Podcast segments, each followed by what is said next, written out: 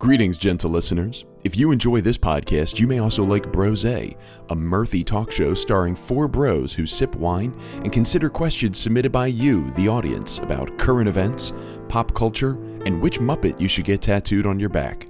Subscribe to Brose wherever you get your podcasts. That's B R O S E. Brose, the podcast for those who drink rose.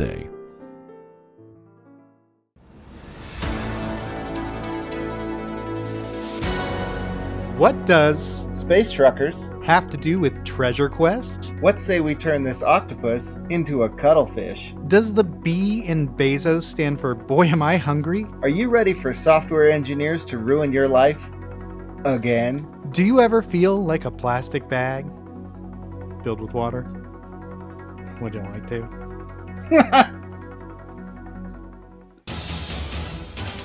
The answers to these questions, plus sports, emotional weather, and stayed up, that's tonight. On person in person.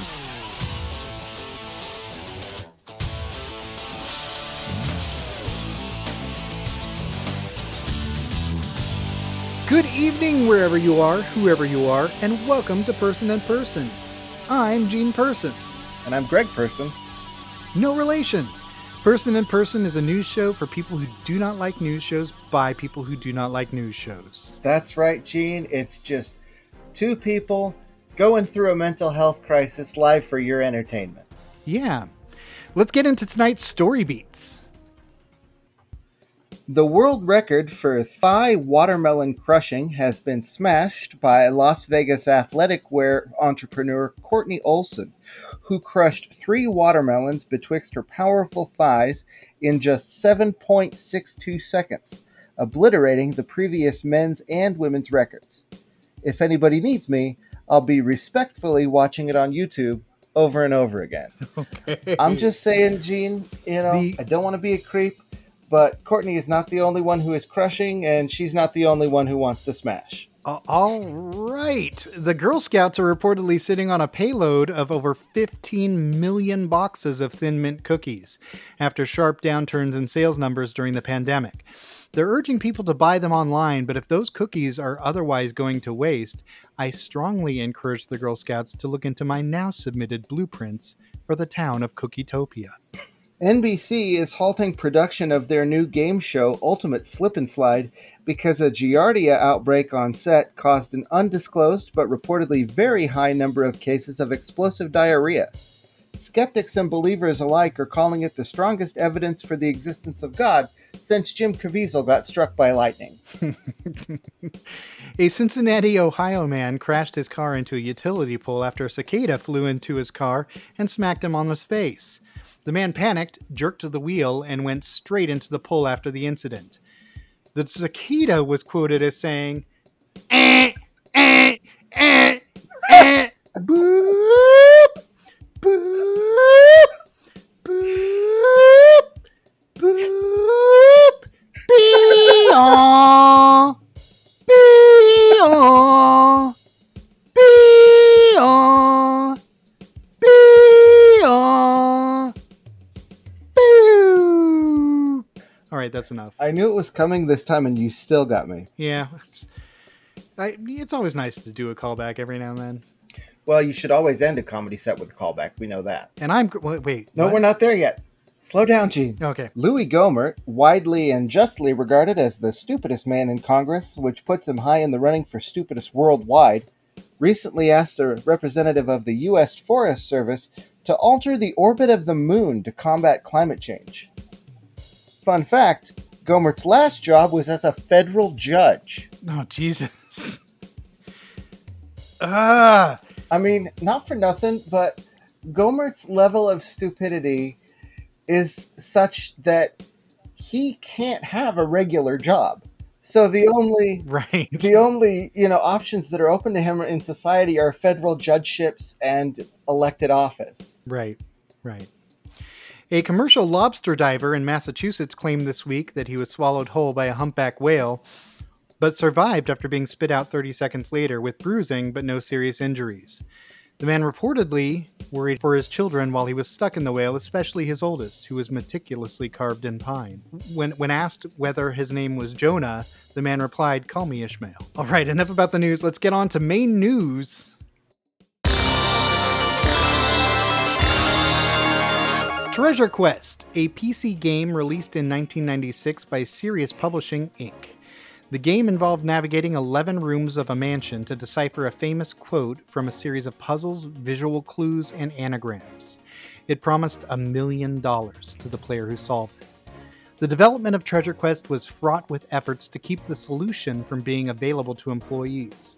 It resulted in two teams developing about half the puzzles each, in addition, a large number of typos were included to further keep the solution out of sight. Unfortunately, this method of development prevented the teams from reporting potential errors to the other team, and so several mistakes and errors made their way into the actual game. The company sold a companion book designed to help readers in their quest to find the solution, but it was of negligible use, and some speculate the typos and errors that made their way into the final product were done so intentionally to drive sales of the book. I had this game, and Jesus, was was it hard to even know what was expected of you?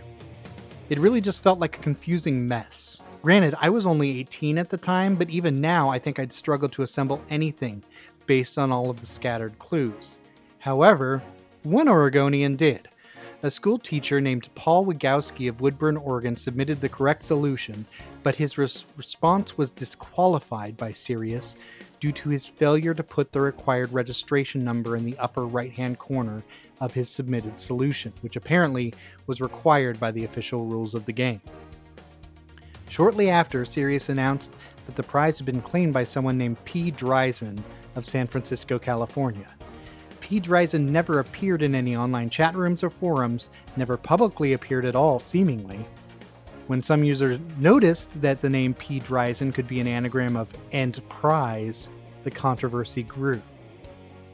It's one unique slice of gaming that overlaps treasure hunting from a very specific time period in my personal history, and it's kind of an interesting story. But what does that have to do with Space Truckers? It's a 1996 sci fi comedy by Stuart Gordon, who is the most underrated director of all time. Stars Dennis Hopper, uh, young Stephen Dorff, uh, Debbie Mazar, whom I am passionately and permanently in love with, Mhm. And it's got Charles Dance and George Wendt, uh, both playing very different sorts of villains, but both memorable and delightful. Hmm. Um, like all Stuart Gordon movies, it's cheap and campy, um, but it also shows more creativity, cleverness, and competence than 99% of the big budget movies you've ever seen. And uh, I personally feel, and again, as we've established uh, when talking about literature, it carries over to film. My opinions are facts. so, whether or not you like Stuart Gordon is actually a, a good indicator of how well you understand what makes a film good. So, if you don't like this movie, you just don't actually like movies. Okay, I'm I'm googling Stuart Gordon because it's not a name I'm familiar with. You know, I'm not going to throw any shade at you over that because that's the point. He's the most underrated director of all time. Right, but I'm I'm oh Reanimator. Okay, Honey, I Shrunk the Kids, Robot Jox. Yes, all favorites, all classics. I fucking love this man's work. Okay, Well, I'm glad to hear it. Um, you know, there's a if you're a horror movie fan, a lot of the movies that he's done he's done have been horror. Mhm. I would say Honey I Shrunk the Kids is probably his most well-known mainstream work and Mhm. like nobody knows that he actually directed it. Robot Jox was a festering pile of crap, but I love it. Okay, you you just came for Robot Jox and now I feel personally attacked. Okay, you can feel Because- personally attacked, but the big catchphrase that they said before they go to fight is "crash and burn."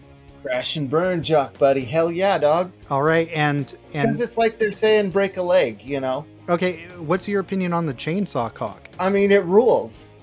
Yeah, it kind of does. Everything okay, about that movie rules. Like, Yeah, what do you're right. want me to say? I'm really hoping that MST3K approaches that movie at some time because I think it's it's it'd be really a fun one for them to do. well, that was it was a favorite of mine when I was a kid um, Oh, because same here. Same here. I you just know I I, just loved it. I watched it sometime later and was like, Wow. Did I have no taste at all? But I still loved Well- it. It. It's well, funny you know, I watched it like two months ago, and I was like, "This movie's amazing." Oh really? Well, and here's the other cool thing about Robot Jox: uh, the screenplay was written by Joe Haldeman, hmm which, um, if you're a, a big time uh, sci-fi fiction nerd, uh, Joe Haldeman's a very big name. Uh, he wrote the Forever War, uh, which is his most famous work. Hmm. Um, but he's, you know, written a lot of stuff since then uh, that's also fantastic. Well, okay. And- Here's the thing. I thought I thought Crash and Burn was hokey AF. I thought I thought the Chainsaw Cock was. It's kind of. It's kind of awesome in that way that, you know, when you're 13, you think a professional wrestler is awesome. Um, but at the same time, I I couldn't stop smiling the whole time I watched it. So there's that. Well, here's the thing. Okay, it's a movie about giant robots fighting for the fate of the world. It's not a very grounded film. That's true. That's true. And honestly, the message of the movie is one of peace. And except here's the thing, it actually is a grounded movie because you know, in between robot fights, well, the bulk of the movie really, Mhm. it's it is about character and it's about relationships Yeah. and it's about Achilles, played by the great Gary Graham, who Mm-hmm. uh, you know was also one of the stars of Alien Nation, the best TV show ever made. hmm Um, you know, it's about him overcoming his fear and uh, you know claiming his place in the world, and finally realizing that even though you know he's like he's like Athena, the to be, he's realizing he's been made for war too, and he doesn't have to be that. We can live. We can, We can both, both live. live. Yeah. Yeah. It's amazing. I haven't seen that a movie in movie. probably 10 years, and it's amazing how much of it I remember. because it's it's a memorable movie because Yeah. it's a great film like it's on amazon if you have an amazon account you can watch that shit for free you can watch it right now i'll wait Okay, but what do these two things have to do with each other? What does Space Truckers have to do with Treasure Quest? well you know what's funny is we haven't even talked about space truckers yet because we we went off on robot jox Right, for 10 right. minutes but um have you well first of all have you seen space truckers I have never seen Space Truckers. Okay, well, you've got to watch it. It's also available free on Amazon. Basically, what it is is it's a satire of the well, it's a it's a future galaxy that's very corporate, and it's kind of you know how some visions of the future are grimy and others are shiny. Yeah. Well, this one is simultaneously grimy and shiny. Well, this this already sounds like a really interesting movie, and it's got Debbie Mazar, which means I'm definitely going to watch it. Oh, absolutely. Well, because I know that you also are in love with her, as is like any any person with any sense Right. is in love with Debbie Mazar. You can't not be. She is she is an ageless beauty.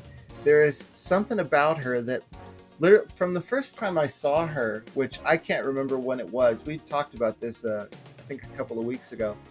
Um, I just was was smitten with her and remain smitten.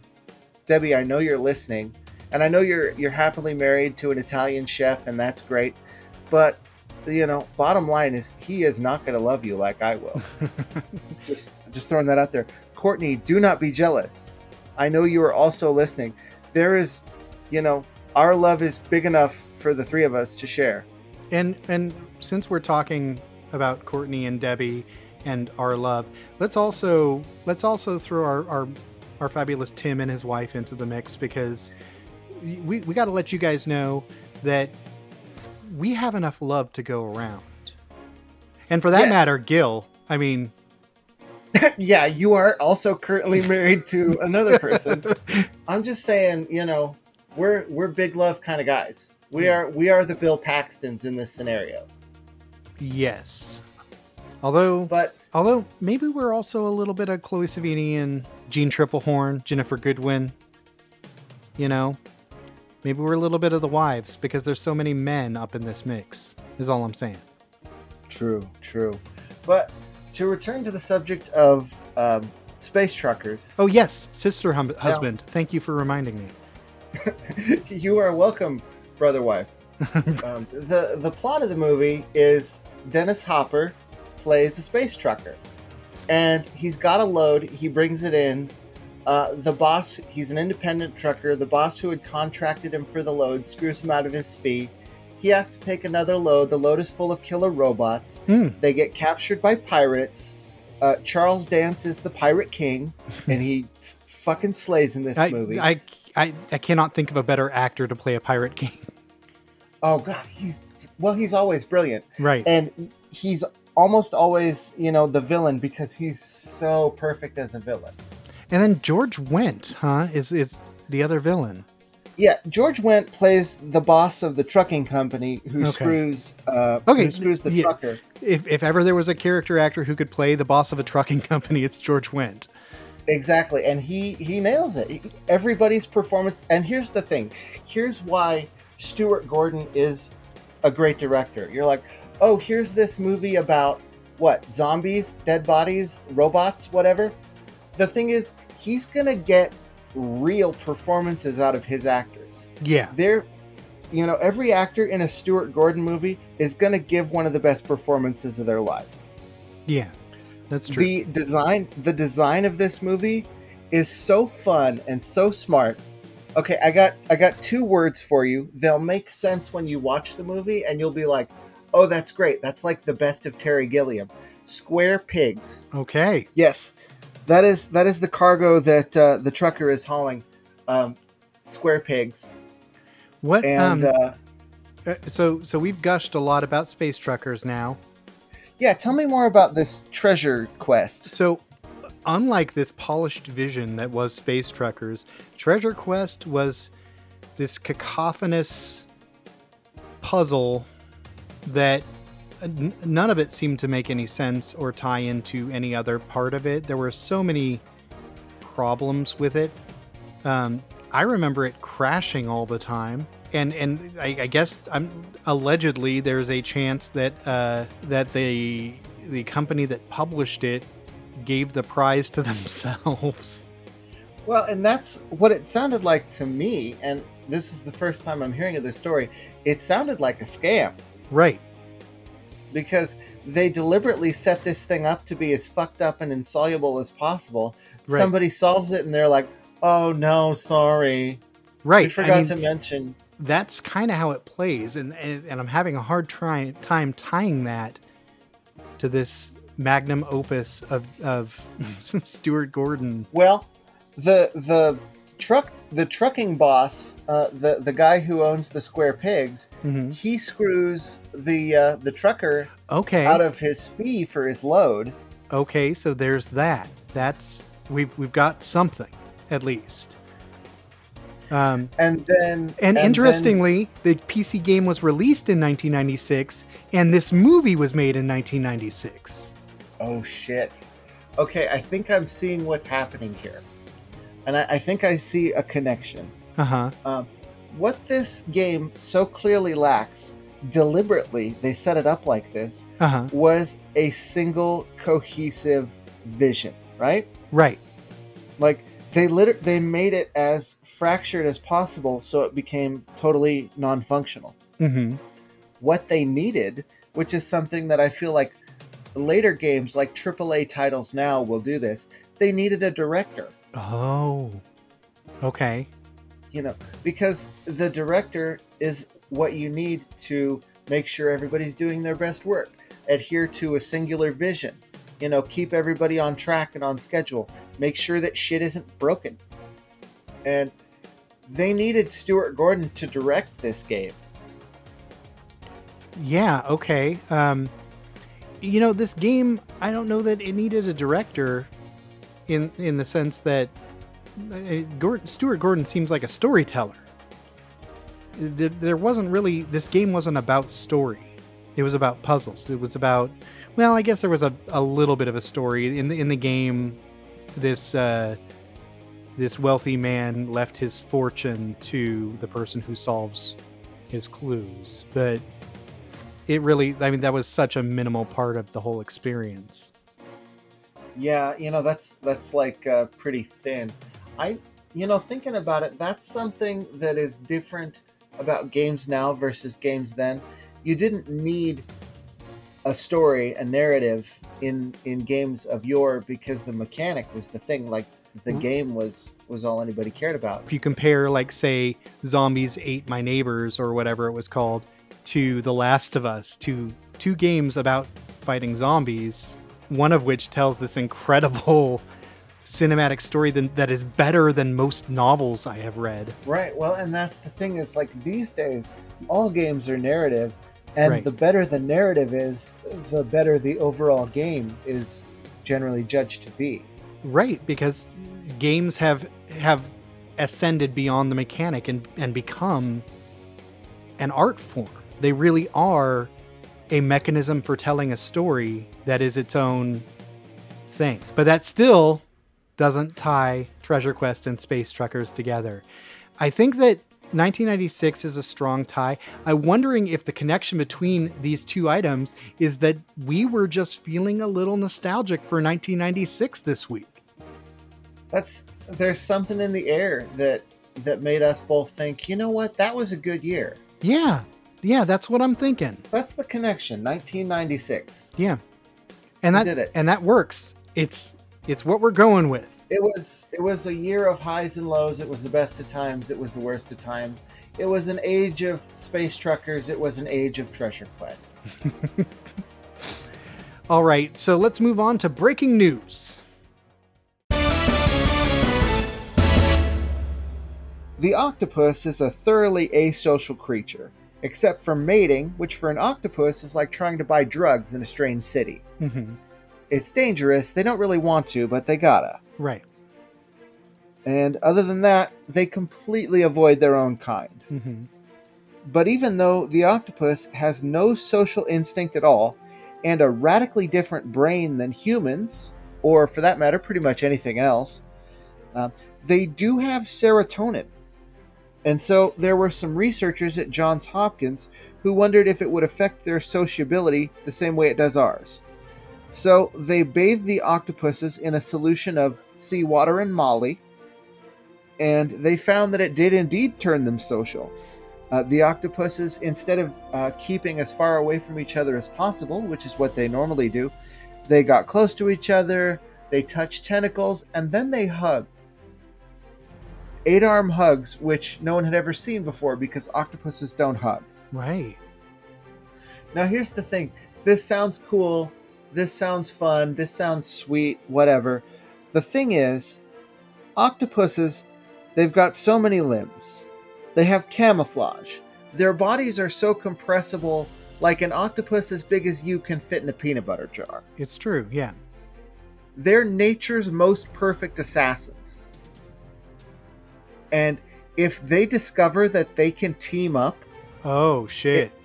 yeah, if they develop tribes and cultures, we are fucked. Okay? It's going to make our situation in Planet of the Apes look like a spa day. So, I'm I'm saying now to the world, to these scientists, this is, you know, say it with me. Your scientists were so concerned with whether or not they could, they didn't stop to think if they should. right. I mean, should you do something to make octopuses the greatest threat to mankind? Because don't kid yourself. You might be thinking, oh, if I can teach this octopus about the concept of friendship, maybe he'll want to be my friend. No, he won't. Like, it is impossible to convey how weird and alien and threatening you will seem to an octopus. hmm I mean, they'll wage war and exterminate us in self defense. Considering how we treat them and what we do to the oceans, when they find out about calamari, Jesus. Oh Jesus. Right. you know, a li- nice uh, little pulpe, some soup. So you're gonna fucking, you know, it's in the dark, okay, in the silence, eight arms coming at you, a blade in each one. Not That's to what's, mention. that's not to what's gonna mention. happen. Not to mention tentacles with, you know, in some cases venomous suction cups. Right. The blue spotted octopus, the most dangerous octopus, I Well, not believe is even- poisonous. I mean, so so there's there's that, but there's also there's also octo- octopuses that have have actual venom in their suction cups that are that are not the blue octopus that that maybe won't kill you, but will sting the hell out of you. right, and you know, if there's enough of the octopuses, if it's five or six of them in a gang, maybe it will kill you. We don't know that. Right. And I mean, Interestingly, when you were reading when you're reading this story and you mentioned that they have a different brain than than most humans and no social instinct and they have serotonin, I was thinking, am I an octopus? you might be an octopus. Actually, count your limbs real quick for me, please. Okay, one, two, three, four, five. Oh fuck! You're a pentapus. I'm a pentapus. All right. On my story this week, a new online petition and exercise in the most beautiful kind of creativity, the kind that is a complete waste of time, has started to circulate online.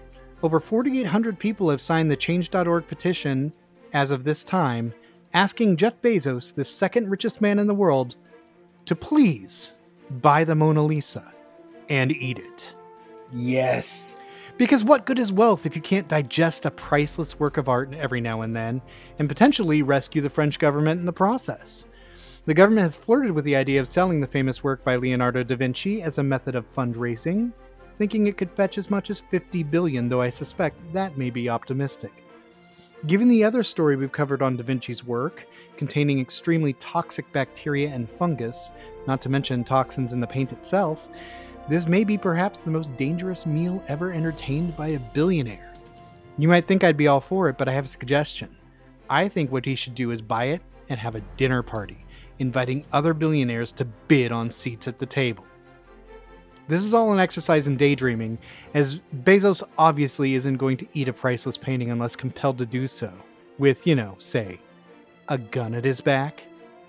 Not that I'm advocating for anyone to do such a crazy thing. Wink. In the meantime, we'll just have to settle for the fact that Warren Buffett paid a couple of million to turn Monkey Christ into a Warren Buffet. Allegedly. Okay, I have to know who is alleging that. Is that is that you or is that alleged by other people in the world? Yeah, Because- it's, it's me. It's me. Okay. Okay. Well, I mean, it's still probably true because you're a journalist, and if you lie, you get in trouble. So right. I'm a journalist. now, here's the thing. I agree with you. I don't think this is really going to happen because Jeff Bezos is going to spot right off that this is just a picture of a person and contains no actual human flesh. yeah, there's no adrenochrome in there, so why would he want it? An adrenochrome. oh my gosh. So good. But no, I, I agree that he should do this because I think that if he were to buy and eat the Mona Lisa, that would become the greatest work of art of all time. right. Right. That it would be a work of, of performance art. Absolutely. Because the the Mona Lisa I I have a problem with the Mona Lisa. I have a bug up my ass about this and I'll tell anybody who will listen. And you're listening to my podcast right now, so buckle the fuck up. All right. the Mona Lisa is not a particularly good or interesting painting. No, it's not. Okay. It doesn't even approach the best of Da Vinci's work. The only reason it's famous is that it was stolen early in the 20th century Mhm. and the crime became a whole deal. But the reason it was stolen is that it was small. Right. Not because it was a great work of art, because it was easy to hide under your coat Mm-hmm. so that's the painting that you all have been venerating and fawning over for a hundred years. It's not particularly good or interesting, so spare me any of your bullshit about the Mona Lisa's enigmatic smile. Shut up. and uh, yeah, I hope he eats it. And, you know, I hope that fungus just really goes to town. Yeah. Are you warm? Are you real, old Jeff Bezos? Or just another cold and lonely, lonely work of art? That is lyrics to a song, but I don't know which one. Uh, that, that would be Mona Lisa.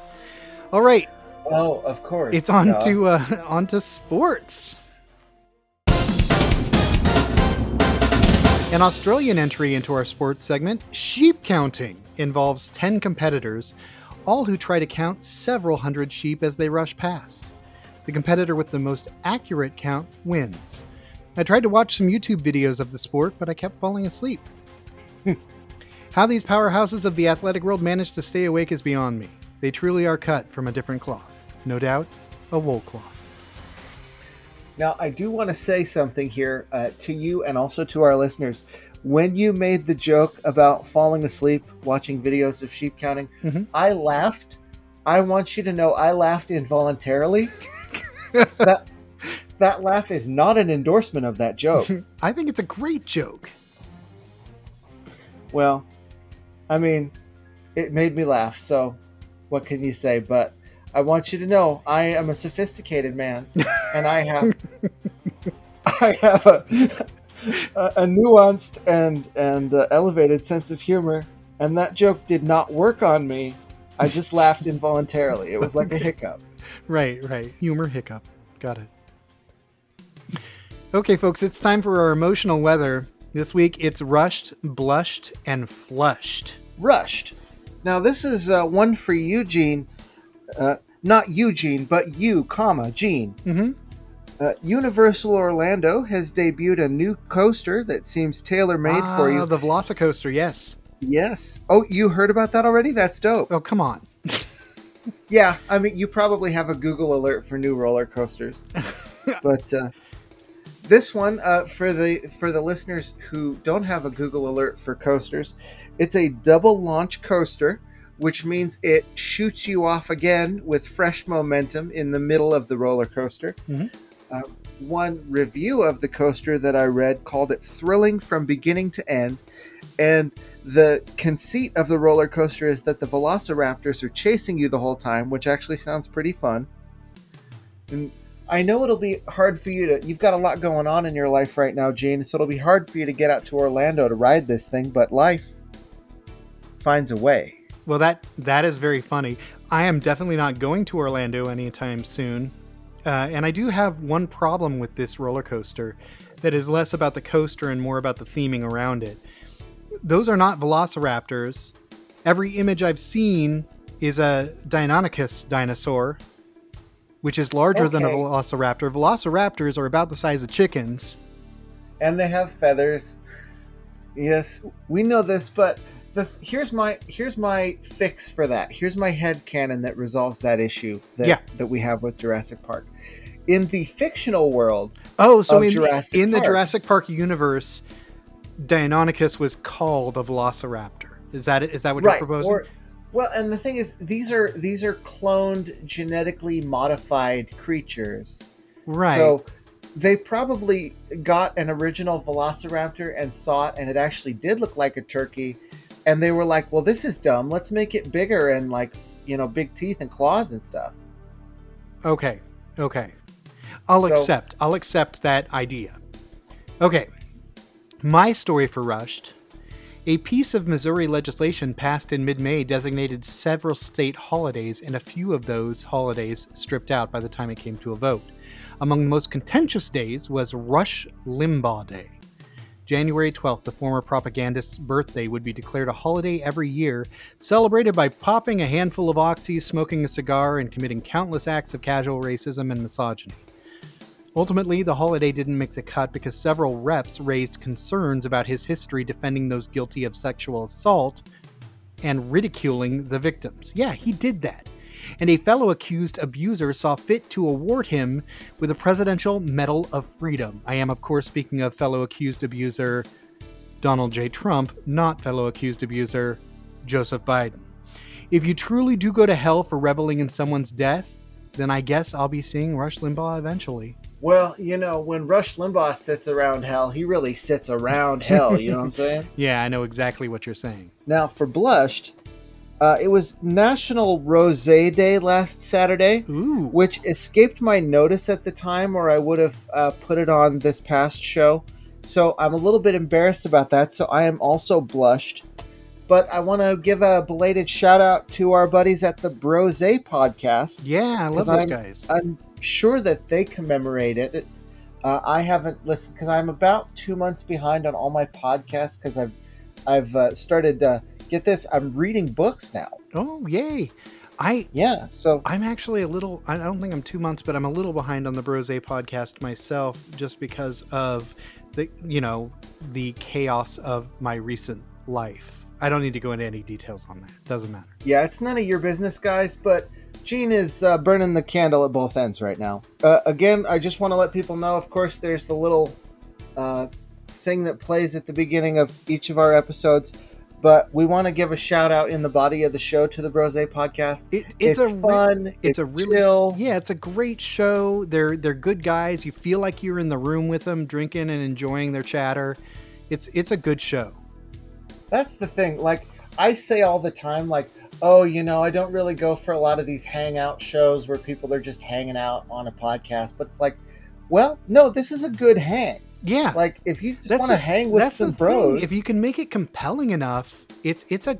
I, I really enjoy Brose. I really do. Me too. I'm glad that we're buddies because because we're pretty tight with these guys now. We're we're basically all sister brother wives with each other. Right, right. That's fun. All right, my blushed story. I want to talk about a couple of mistakes you might be making when it comes time to do your makeup, particularly your blush. First and foremost, remember to choose a shade that's appropriate to your skin tone. If you got cool tones, you're gonna want to you're gonna want to avoid a warm shade because that's gonna make you look like a Cupid doll. And if you've got warm tones, you're gonna want to you're gonna want to avoid a cool tone because you're gonna look washed out. Also, I can't stress this enough invest in good brushes. It makes all the difference. Hit up the apples of your cheeks in an upward motion. Remember to blend, and keep in mind that a little bit goes a long way. Now, Gene, I have uh, what is referred to as an olive complexion. Mm-hmm. I have a, a sort of a green undertone or a yellowish kind of undertone to my I, skin. I knew it. You're a fucking reptilian. yes, uh, I am Jeff Bezos. Uh, but uh, right, wouldn't that be a twist? Turns out I was Jeff Bezos the whole time. Yeah. Um, but uh, what is the right blush for me? Because anytime I've tried to do anything that was like a warm color, I look sick. I look like I'm having some kind of vascular problem. If you've got an olive colored skin, I think that honestly, and this is appropriate given we just talked about rose, I think a, a rose color would probably be the best blush to use. Okay. Now, what's interesting is my my sort of natural color, like when when color goes into my cheeks. Mm-hmm. I feel like I look like like an absolute maniac. Um, I I feel most like how I feel like I should look when I'm very pallid. Mm-hmm. Because even my even my pallor is kind of tawny, you know, and that's Yeah. a good look. Yeah, I think rose would be the way to go. See, the thing about rose is it falls kind of in the middle of the spectrum. It's not it's not super warm like your reds and it's not super cool. Mm-hmm. I think I think it's definitely it it's the way I would go with with your skin tone. Okay, I will definitely give that a try if I ever go outside again. Okay, awesome. Let's move on to flushed. All right, well, as my boy Gene over here struggles with the heartbreak of chronic sinus problems, Mm-hmm. I do want to remind anyone who uses a neti pot to only ever use distilled water.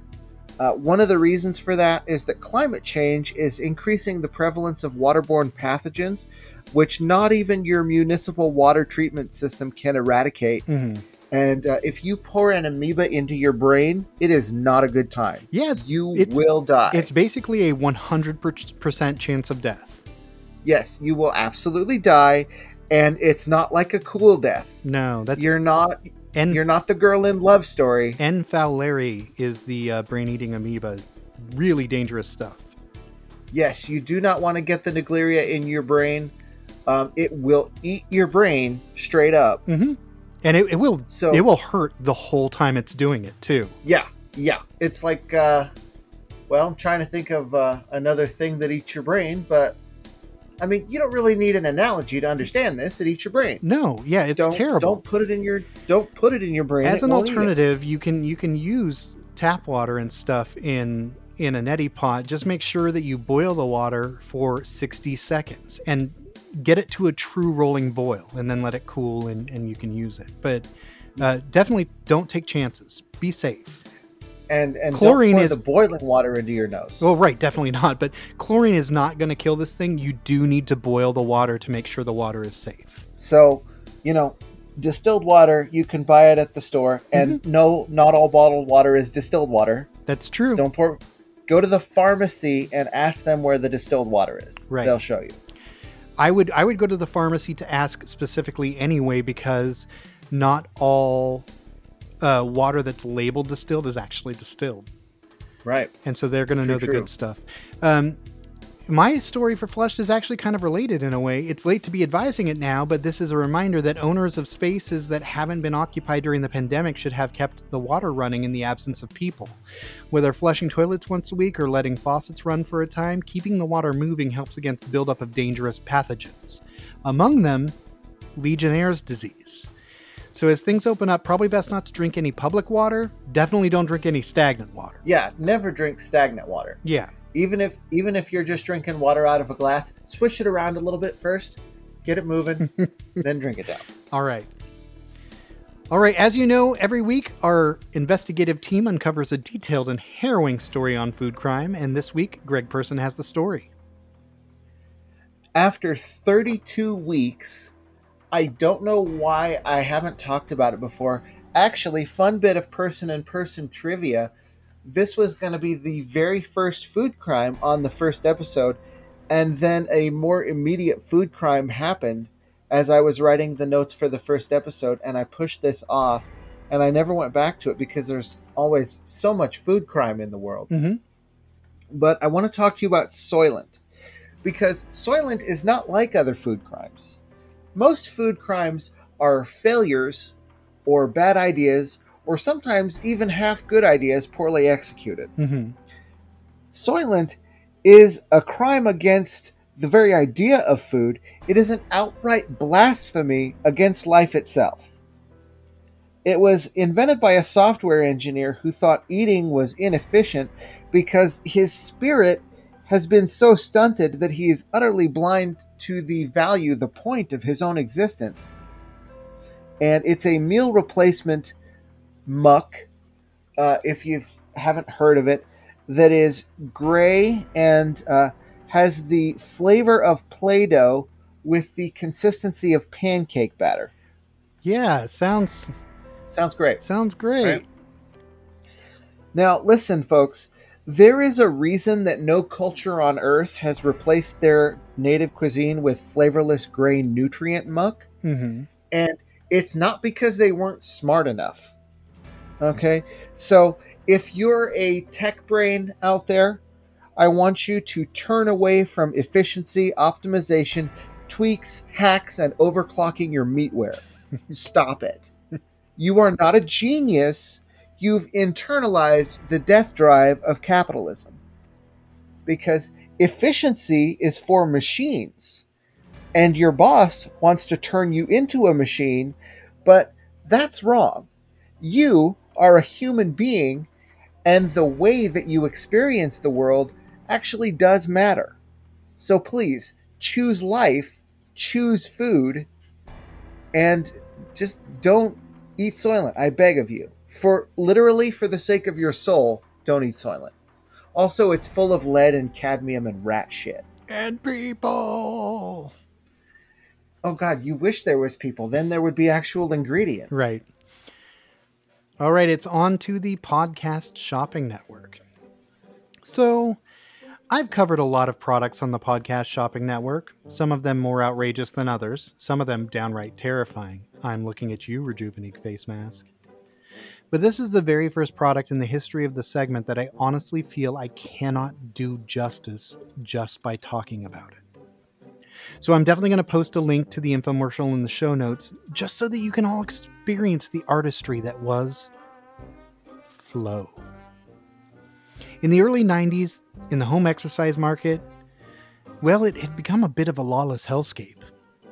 By that time, the market was cornered by two fierce warlords, too big to let anyone else play, let alone dream of a home exercise routine that wasn't manic hairy fun. I'm speaking, of course, of sweating to the oldies, or hyper serious strength training on focused muscle groups, and Soloflex held the top position here. There just wasn't room for self expression in your exercise. But one little plastic bag changed all of that. Yeah, that's right, you heard me. Flow was a plastic bag filled with water. A very long plastic bag filled with water. Sounds like a cheap piece of crap, right? I'd argue that what Flow gave us was priceless. Workouts with Flow weren't the drudgery we were all used to seeing up to that point. They were perpetual, engaging, timeless dances between a person and a plastic bag. Choreographed to music, sure, especially if it was heavy on the saxophone. But it was more than that. Those twisting motions touched the spirit, and on some level, I truly believe it was a workout choreographed to all that is beautiful, all that is peaceful, and all that is good in the world. At the same time as you were getting fit and setting the world of dance on fire, you were training heavily for an, an inevitable battle with a snake. Maybe the snake is self image. Maybe it's the judgment of society. I like to think that it's capitalism. I'm not sure what happened to Flow. All a Google search got me was a bunch of progressive commercials. But I do know its commercial failure was the killing blow to all hope we had as a species. In the waning years of the human race, at least for, the t- for a time, we'll have the infomercial to watch and celebrate as we contemplate what might have been if the world wasn't what the world is, and if Flow had only lived. Wow. Powerful stuff. This Okay, folks, I'm I'm watching the infomercial right now of people using the flow. Um, I I can see why it didn't catch on. You would not do this in public. You would not do it in front of a mirror. But it is weirdly beautiful. Right? It's it's kind of like watching someone do tai chi with a baby wrapped up in a plastic bag. Right. It's um It's- no this the longer I watch it the more I like it. It's These people are having more fun than I've ever had doing anything. right. And it's mesmerizing. It is like I'm not sure about how much of a workout this is, but I would if you set this to music, um, you could show this on the you know stage of the Metropolitan Ballet. Yeah. And if you This- if you look at some of their faces, they are in this incredibly peaceful place. Oh, they they've been transported. Their their bodies are finally moving in harmony with their spirits. Right. I feel like that's what the flow is allowing you to do. Like, oh, see, and now here's one kind of putting a little bit of a hip hop twist. Yeah, on yeah, yeah. I get it. I get it. Yeah. So this is it. you know, normally I, I make fun of these products. I shit on them. Is this product ridiculous? Yes. Oh, it definitely But- is ridiculous, but but wow. if you can break through that mental barrier, if you can say, you know what, I don't care if I look ridiculous, you're going to find a level of contentment that you've never known in your life. and that's what we missed thing. out on when Flow failed. That's that's all I have to say on the matter.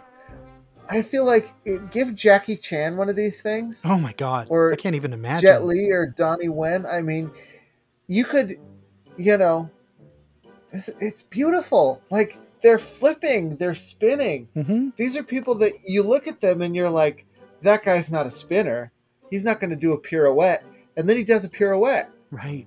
And you're the bag made him do that. Right. The bag freed the dancer that was inside him all the time. Okay, I got to stop watching because like Right. this is I literally Yeah. Yeah. This is this is The- why I said flow. that you can't just you can't just I can't you can't just listen to my description. You have to see it to understand. yeah, you know, give this give this a chance. Watch the infomercial and you'll be like, "Oh, I get it. Yeah. This is it's like watching your inner child right. play Exactly. All right, let's and Oh, go ahead. it's you know it's like you're the bitter cynical adult that you've become it's like seeing your inner child at play and realizing like i used to love myself right. All right. Uh, that's it for Podcast Shopping Network. Let's move on to State Up. This week, the state of Kentucky. The thing about Kentucky is that you can check out anytime you like, but you can never leave. I've seen uh, photos of Kentucky, and the grass is fucking green. Bluegrass State, my ass. In Kentucky, all turtles are protected species because any one of those little bastards could be Mitch McConnell. It's true. Kentucky is home to the infamous Hatfields and McCoys, who I believe were members of the bands Metallica and 90s Euro dance group The Real McCoy. Everyone in Kentucky knows all the words to Tub Thumping by Chumbawamba. Nobody remembers how they all learned it or why. Kentucky's postal abbreviation is one of the only state abbreviations suitable for a joke about anal sex. Our final segment tonight, as every week, is Person to Person in Person, where we share your valu- valuable feedback with our audience. Um, we do have some new feedback. Okay, so this is the email uh, we got from Richie, who is one of our original Tims, one of our best Tims, and a co host of Brose. Indeed, one of the best podcasts. I absolutely agree with you about the end of Kim's Convenience. The show had legs and ended in such a point that it really should have continued at least one more season. I was surprised they didn't focus more on Umma in season 5. I felt what they did with Jung's relationship was forced and garbage, true, and really want to see the main cast grow, especially what was going on with Janet. I was bummed we didn't get an actual finale, but just a season finale. I would love to know some of your favorite wholesome sitcoms. Does Parks and Rec count? Because that's mine. I would love a sitcom based haiku. Love the show, hate the puns, keep up the good work. Okay, a little bit to unpack here. I think that Parks and Rec absolutely does count because it's Michael Schur. Um, in terms of favorite wholesome sitcoms, let's let's run like a quick top three. Yeah, absolutely. Uh, do you want to do yours first? Yeah, so I'm going to say that my very top one will always be The Good Place, but I'm not going to list that in my top three because that's obvious. We've talked about it at length on this show. Right. Same for me. We, you know, we love The Good Place. We did literally like an hour and a half about it. Right. So I'm gonna say uh, probably for the number three spot, I'm actually gonna put Gilmore Girls on there. Ooh, good pick. Yeah, the, I, I, love the rapid fire dial- dialogue. I think Amy Sherman Palladino is amazing, and uh, yeah, so that that would be my my top three, my number three choice. Um, I would say, oh, we're going we're going in order from from least to best. Yeah. Okay, wholesome sitcom. Okay, uh, number three is Little Mosque on the Prairie. I mm. love this show. Um, it is it's a show that follows that format of big city professional moves to small town full of oddballs. That's that's a fun formula. Except it's the the sort of stated goal of this show by the producer is to in addition to making a sweet wholesome comedy to teach Canadians about Muslims. Which, hmm. you know, I don't want to go into recent Canadian news, but I would say mixed results on that. Hmm. Uh, Canadians not so chill as you would guess from their television shows. But this show is very sweet. The reason it's my number three is because I love it. I love all the characters. It makes me feel happy and warm and fuzzy inside every time I watch it. But it's too gentle and earnest to actually be funny. Oh, I see. Yeah, it's because, you know, humor does require that edge, and this show just won't do it. So it's it's sweet. You should watch it. You will enjoy it, but you will not laugh. I think my next pick might be a little controversial. Uh, I think for number two, I'm going to go with 30 Rock. Because even though it doesn't depict a family like some of these shows do, it, I think, at its core, despite all the zaniness and some of the adult themes that are at play, it's still a very wholesome show. I think so. I'd agree with that. Um, and it's super funny. Because it's, the, the, it's not a the magic show. the magic mix of characters that they created for that and the way they they develop those characters over the seasons is just its own kind of magic. My only problem with 30 Rock, and I don't know how much feedback you're looking for on these picks, is that as the show went on, the the comedy aspects of the characters had to keep getting dialed up and dialed up and dialed up. No, I, I absolutely can see that. That's a very valid critique, I think. Which is, I mean, the same thing happened with Community. It happens with all comedies because you have to do that. Right. Um, let's see, what would be my number two wholesome show that I love? Uh, no, number two is Speechless. I don't know if anyone ever saw Speechless. Um, I don't think I have. so it's got uh, it's got Minnie Driver is kind of the biggest name in the cast. Um, Cedric Yarbrough's in the cast. Uh, the main star of the show is let me Google his name because I used to Micah something. I used to follow him on Twitter. Micah Fowler. That was it. That took me a second to come up with. It's a story about uh, a kid who he's he's a teenager. He has cerebral palsy. He's in a he's in a wheelchair and he's nonverbal. Even though Micah Fowler uh, is not nonverbal, he plays a nonverbal character, and it's a family show. You know, it's about, but it's it's genuinely funny, um, but it also deals with issues of disability and inclusion and family and just being a teenager with a lot of extra baggage um, in, in a very funny way that is also never mean, never saccharine. Um, it is a really, really good show, and I don't know how many people watched it. There are three seasons. Um, I would say check it out. I think I'm going to go with uh, Scrubs for my final pick. Oh, fuck, that's a good one. Bill Lawrence, super wholesome, despite again, you know, running with a lot of really adult themes and stuff, uh, dealing with some really big issues in really creative and wonderful ways. Great show. Absolutely, absolutely. Uh, I'm gonna go with a recent show for my number one, Mhm. uh, Superstore. Now, Okay. it's about the employees of a big box store. Uh, it's got uh, America Ferrera. Um, Oh, I love her. I loved Ugly Betty. oh God, Ugly Betty was great. hmm um, and that's you know that's the first thing that I ever saw her in. She's she's so good in this. Um, there's a bunch of other actors that you might know.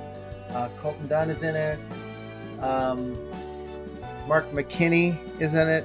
Oh, great. Uh, he's hysterical, and it's it's a show about you know these guys that work in a sort of a Walmart esque store, hmm and it's like the only workplace comedy that I think I've ever seen that really empathizes with the audience because it's like, look, work sucks and your employer sucks. Like these guys, they have what are, for me, as kind of a, a working class schmuck, uh, very relatable problems where it's like, I need to go to the doctor, but I don't have insurance. Oh, you know, hmm. I, I need to find somebody to watch my kid because I can't afford daycare. Oh, you know, and, and I, I'm worried about So- getting deported, shit like that. It- It's really interesting to hear that because the main reason I even avoided watching Superstore was because I thought it would just glorify, you know, the eponymous store. it is and- literally the exact opposite of that. I have to check it out now. And it's the thing is, is like I'm making it sound like it's this heavy moralistic show. This show is bonkers as shit. Great. and it's it's hilarious. It's so good, and I was worried at the at the end of the fifth season. I was worried that the sixth season would be a bit of a downer because there were rumors of some cast shakeups that would be a big deal, but it all came together in the end. I would say from beginning to end, all six seasons, this show is damn near perfect. Wow. So check out Superstore. So we had uh, we had planned on talking about the first of the two bonus episodes that we plan on recording soon in this segment, but we have run out of time. Do you have any topics you'd like us to write a haiku about? Don't worry, Richie. Your haiku are coming in next week's episode. Folks, that's all the show we have for you tonight. We love your feedback, and there's so many ways to give it to us. Send us an email, personinpersonshow at gmail.com. Tell us what you'd like us to write a haiku about, and we will. Find us on Twitter at AnchorPersons or check out our website, personandpersonshow.com. Until next time, this is Gene Person saying you should always end a comedy set with a callback. And this is Greg Person saying, Square pigs. Good night.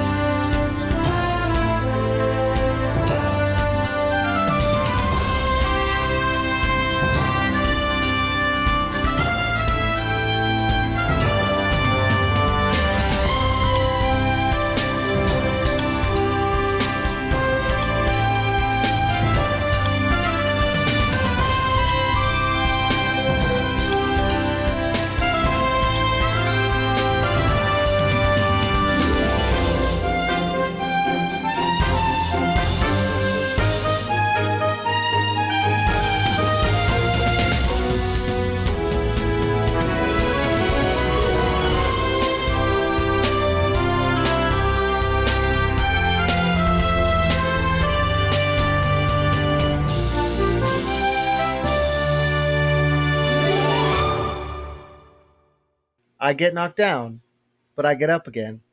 They're never going to keep me down. I get knocked down, but I get up again. They're never going to keep me down. I get knocked down, but I get up again. They're never going to keep me down. Good night.